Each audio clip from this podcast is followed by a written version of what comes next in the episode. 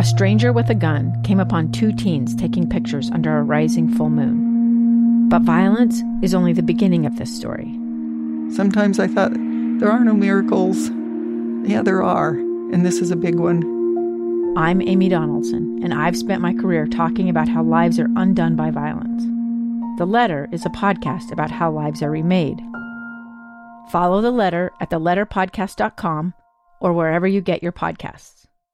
Welcome to this Tuesday episode. I am Lee Lonsberry. Oh, uh, which episode number? I knew you would ask. It's 270 today, episode 270 of Live Mic. I am your host, Lee Lonsberry. Uh, tons of ground to cover on today's program. We're going to start in Washington. We're going to uh, make a stop in St. George, visit the campus of Dixie State University while it is still named such, see if that's going to change. And then we'll make our way to Utah County as we continue our laser focus on the distribution of the vaccine to combat COVID 19 here in the state of Utah. What's going on in Utah County? Well, if you were listening yesterday at about 2:30, you heard uh, about a half hour conversation I had with a representative from the Salt Lake County Health Department. What we're doing every day at that same time, 2:30, about 2 hours from right now, we'll commence this ver- uh, this segment of the series. We are making a stop at each of the health jurisdictions across the state of Utah, the the large ones that is.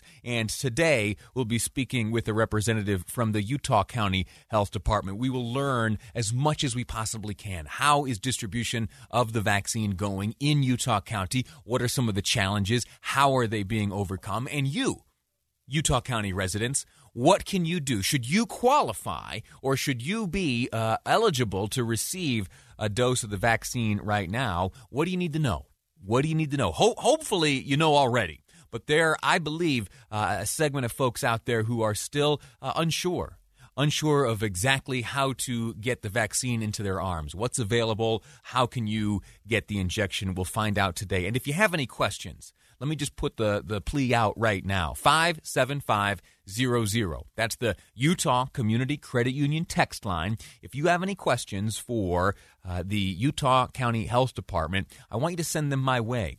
Uh, Producer Amy is compiling a list of all the questions we gather up throughout the day, and when we have the chance, uh, we will ask them to those in charge, those who are responsible, who on their shoulders bear the burden of distributing the vaccine in Utah County. How's it going down there? How will it go? Uh, and what's being done to make sure it goes smoothly? Especially as, especially as you heard uh, just a, a moment ago in Maria Shilaos' newscast, that there is an uptick in distribution of vaccine doses coming from Washington. That's uh, the latest word from D.C. is that the federal government will be increasing uh, by a certain percentage. Forgive me for forgetting, but it's uh, you know every one of those percentage points represents thousands and thousands of Americans and Utahns as well. So that's all good news. Uh, what's it mean in Utah County? We'll find out at two thirty. Get your questions in now.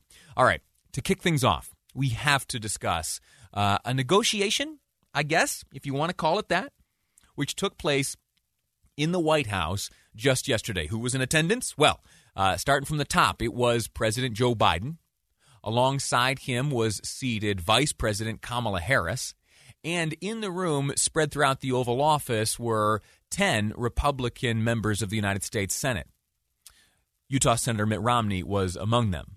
And if I could point out uh, just an observation as I saw some of the photographs taken of this meeting in progress, uh, there were, again, 10 Republican senators.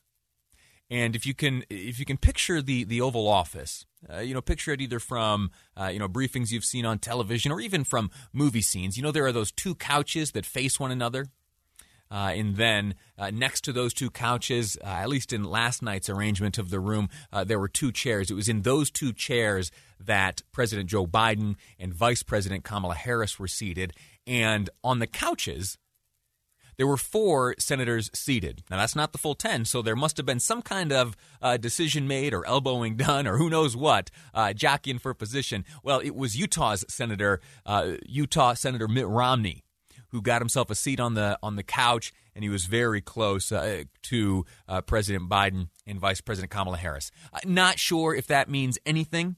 Uh, it may not, uh, but But if we're looking for if we're looking for some meaning, uh, it it has to be positive in knowing that at least as those conversations were being uh, played out yesterday for two hours, for two hours, twice as long as originally scheduled, uh, that Utah's voice was there close to uh, those at the top of the administration right now, in particular, uh, President Joe Biden. Now, I've had a hard time with this. Uh, you know, some have called it negotiations. You heard me say uh, kind of quote unquote negotiations at the top of this segment, but I'm hesitant to use that term. I'm hesitant to use that term. Here's why. Let me share with you uh, just a real brief clip of something I noticed yesterday during the press briefing hosted by White House Press Secretary Jen Psaki. Here's what uh, Jen Psaki said just yesterday. What this meeting is not is a forum for the president to make or accept an offer. You hear that? Let me play it for you one more time. Listen especially to the second half. What this meeting is not is a forum for the president to make or accept an offer absent those two elements, you can't really call what took place in the White House a negotiation.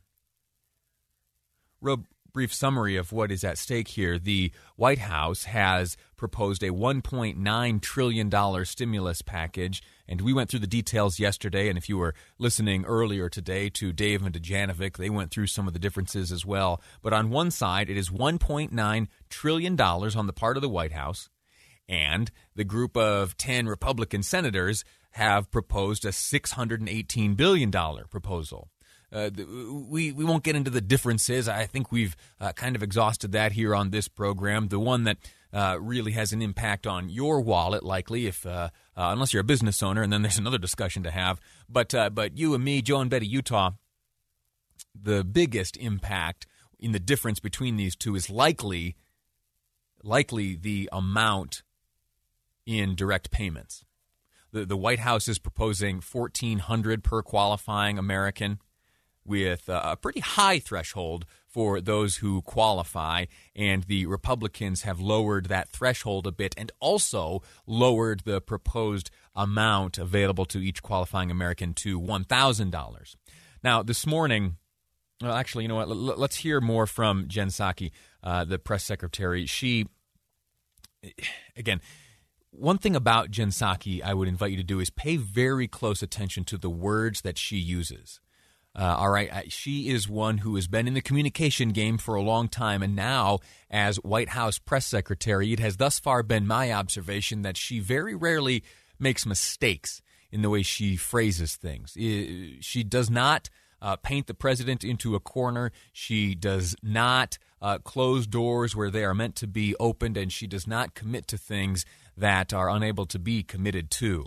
And you use that tool either for good or for ill, and depending on your politics, uh, you can interpret it that way. But listen to this other comment made. Uh, again, this is yesterday during the press briefing as White House Press Secretary Jen Psaki was talking about uh, the meeting which was to come. This group obviously sent a letter uh, with some outlines, some top lines of, of their um, concerns and their priorities, and he's happy to uh, have a conversation with them happy to have a conversation with them does by no means commit the president to negotiating or even taking into consideration anything that was said.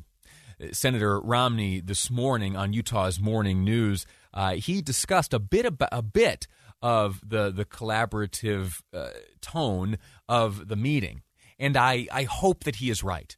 I very much hope that Senator Romney's optimism is based on what we will see in the future, what we will see hopefully in the immediate future. That compromise is something that the White House and this group of 10 Republican senators are able to engage in. I just haven't seen any indication that that's the case from the White House. I just haven't seen it. What's my evidence? Well, first off, it is the fact that Jen Psaki phrased and characterized the meeting the way she did in her meeting. It is today the fact that she has again asserted that the number is $1.9 trillion, uh, and that is what the White House is pushing. And also, philosophically, we have seen thus far this White House engage in historically high numbers of executive orders signed. I'm not going to bore you anymore with executive orders right now, but just do not forget that thus far, this many short days into the presidency of Joe Biden, he has signed more executive orders uh, than any other president uh, this far into their presidency. All right. There are authorities uh, made available to him, either real or supposed, and he and his administration are taking advantage of those. I really have yet to see any reason why things should be different here. I won't bore you again with reconciliation, uh, but that is a tool available to the White House and specifically Democrats in the Senate right now to bring about the full $1.9 trillion package proposed by the White House without any Republican buy in. Yeah, I, I know, filibuster. Reconciliation defeats that. What do you think? Are you optimistic still for compromise?